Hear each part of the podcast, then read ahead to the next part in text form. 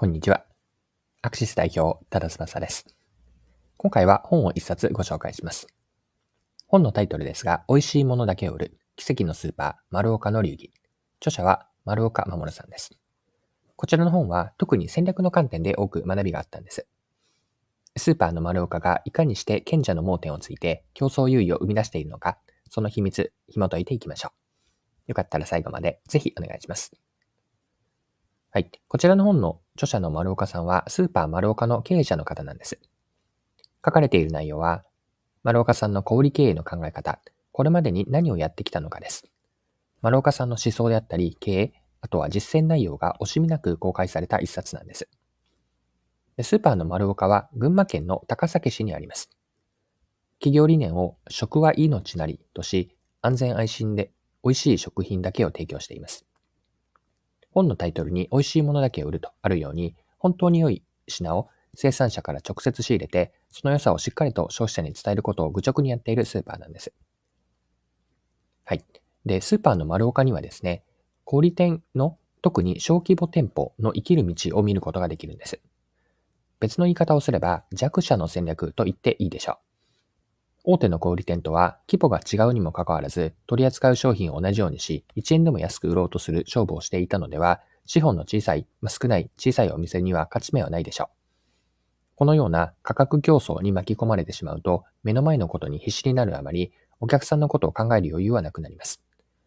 お客さんに喜んでもらうために始めた商売が、いつの間にか有名なナショナルブランドの商品をどれだけ安く仕入れて売ることができるかを必死で考えるようになってしまうんです。で丸岡はどこに行っても買える商品をどこよりも低価格で販売するということは決してしていないんですね。それよりも、なかなか出会えないけれども本当に良い商品を自分たちで見つけ出し、生産者との信用のもとで仕入れて、商品の正確な情報を伝えて、適正価格で販売しているんです。一般的なスーパーなどの小売店と比べると、丸岡のユニークな考え方であったり取り組みは多岐にわたるんです。主なものいくつかご紹介をしたいんですが、まずは商品選定と品揃えにおいてです。通常の小売店は年間を通して安定した品揃えと常に同じ商品を提供することを目指します。一方のこちらの丸岡というのは、旬の食べ物や少量生産品でも本当に良い商品だけを扱うんです。たとえ欠品したとしても、むしろそれがお客さんに次にその商品に出会う出会う日であったり、その季節が待ち遠しいと思ってもらえるくらいの商品への特別感とか、期待感を生み出しているんです。また、生産者との信頼を大事にする。ここも特徴的なんですが、丸岡は生産者とのその関係性を重視しているんですね。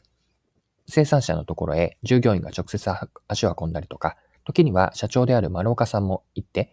実際の現場であったり生産方法を詳しく知ります。仕入れるのを相手から何度断られても、自分たちが本当に良いと思って惚れ込んだものは、何度も通い続けて信頼関係を少しずつ作っていくんです。中には5年越しに販売できるようになった商品もあったとのことです。はい。あとはですね、消費者との関係、こちらも重視をしているんですが、一般的な通常の小売店が幅広い層の消費者を顧客対象とするのに対し、丸岡は限られた顧客層と深い関係を築いています。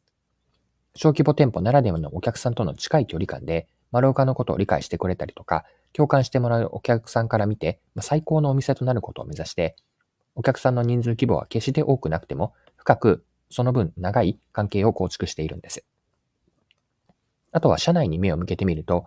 従業員についても面白いなと思っていて、それは複数の役割をこなす従業員の存在です。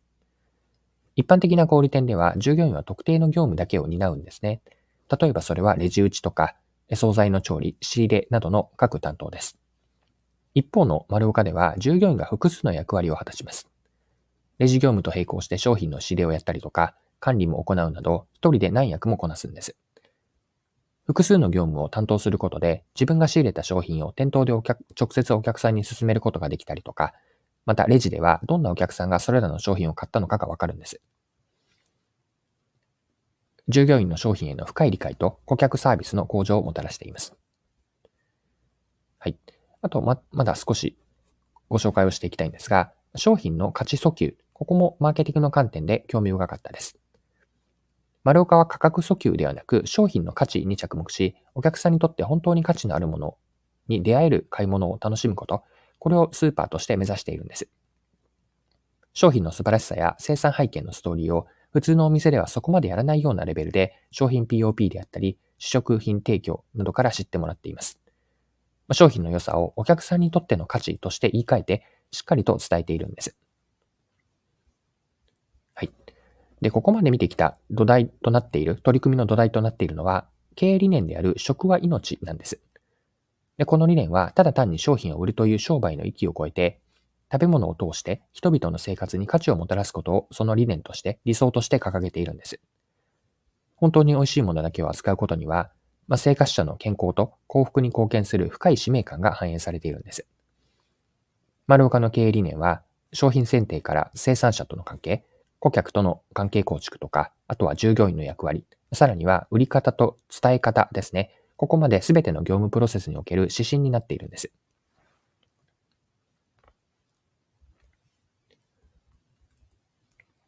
丸岡が大手小売店と一線を画す独自の競争ストーリーを作る基盤となっているんです。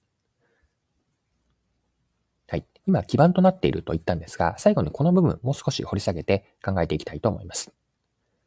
丸岡の戦略の根底には何があるかという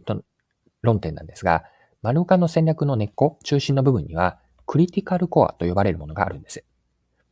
で、クリティカルコアとは何かなんですが、クリティカルコアというのは、戦略のストーリーを他にはないユニークなものにする存在なんです。で、クリティカルコアというのは、賢者の盲点をつくんですね。これ何を言っているかというと、クリティカルコアは一見するとそれは非合理に見えるんだけれども、全体を通して俯瞰すると合理的なものだからなんです。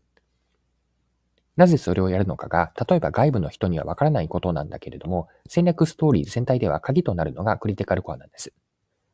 クリティカルコアがあるから、競争優位のある戦略ストーリーは成立し、競合他社は真似できず、あるいはそもそもその優位性に気づかなかったりとか、知っていても非合理に見えるので意図的に避けようとします。で、クリティカルコアというのは、最下の源泉でもあります。で、クリティカルコアによって他から簡単には真似されず、中長期で持続可能な戦略ができるんです。で、クリティカルコア、クリティカルコアを丸岡に当てはめてみると、次のようなこれから言う一見すると非合理な要素があります。例えば、まずそもそもの理念のところですが、本当に美味しいものしか売らないと。食とは生きることにつながる。これユニークなものだと思うんですね。また、置かれている環境においてですが、スーパー丸岡は1店舗のみの運営をしていて、まあ、小規模体制です。生産者と直接つながっての信頼関係構築とか、消費者の距離の近さ、これも独自のものなんですね。で、扱っている商品、すなわち売り物ですが、自分たちがその金の商品、ゴールドですね。金の商品と言えるような、それのみを仕入れて、生産者、生産地の現地理解とか商品理解をやっている。また、売りから、売り方についても、良い商品を本気で伝えきるという姿勢から、時には社長自ら作る POP とか、また店頭での試食というのも積極的に行っています。でこれらのアプローチというのは、大手小売りのともすると常識とは反するものなんです。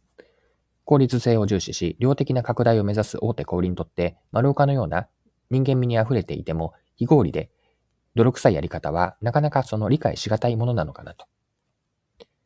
丸岡は大手小売にとって注目せざるを得ない存在になっているんですが、表面的な模倣でだけではその本質を捉えることはできないでしょう。ま実際に大手の小売チェーン店の関係者からの視察も絶えないようなんですが、大手は丸岡の独特な戦略を真似しようとしても、結局は成功できていないそうなんです。で丸岡の戦略というのは、単なる商品の選定や販売方法を超えて、独特な経営理念と文化に根ざしています。